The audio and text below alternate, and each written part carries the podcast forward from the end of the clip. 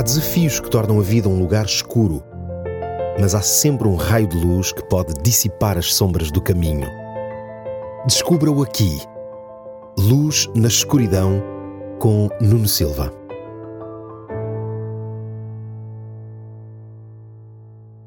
Já pensou que em todos os momentos da nossa vida em que estamos na presença de outras pessoas, somos representantes de algo ou de alguém? Quando temos encontros que são fruto da nossa vida profissional, estamos em representação da nossa entidade patronal. Se pertencemos a algum grupo ou entidade, quando estamos envolvidos em situações relacionadas com esses grupos ou entidades, estamos também como seus representantes.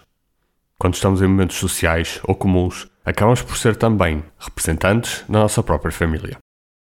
Na Bíblia, existem alguns episódios onde mensageiros foram enviados em representação de pessoas que eram seus superiores. Abraão, por exemplo, enviou o seu servo Eliezer para encontrar uma esposa para o seu filho Isaac.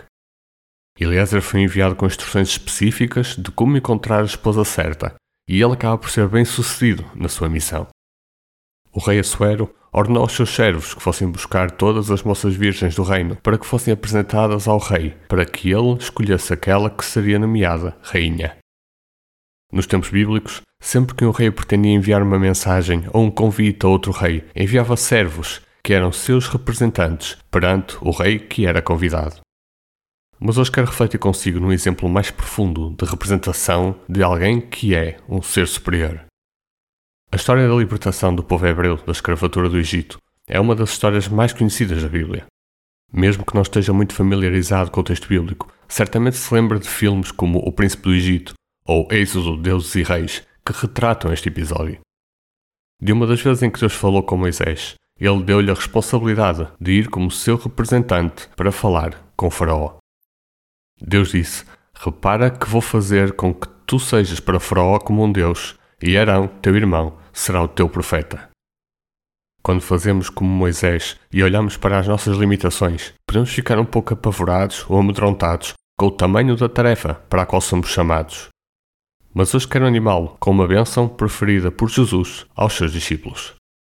Jesus disse-lhes: Mas receberão poder ao descer sobre vós o Espírito Santo, e serão minhas testemunhas, tanto em Jerusalém, como em toda a Judeia e Samaria e até aos lugares mais distantes do mundo. Deus vai proporcionar as capacidades necessárias a cada momento, da mesma forma como fez com Moisés, que dirigiu aquele povo para fora da escravidão em direção a uma terra de prosperidade. Acreditar em Deus e aceitar fazer o que Ele nos pede não é algo que se sente só em nós mesmos. Do relacionamento íntimo com Deus tem de nascer o desejo de dar a conhecer esse Deus às pessoas que estão à nossa volta. O chamado que foi feito a Moisés é o mesmo que é feito a cada um de nós hoje. Esse chamado é feito também a si. Você e eu somos chamados para sermos representantes de Deus para com aqueles que ainda não o conhecem.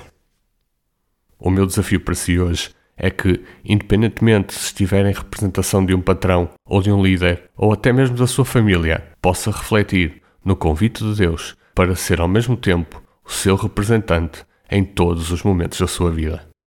Até ao próximo programa. Há desafios que tornam a vida um lugar escuro, mas há sempre um raio de luz que pode dissipar as sombras do caminho. Descubra-o aqui.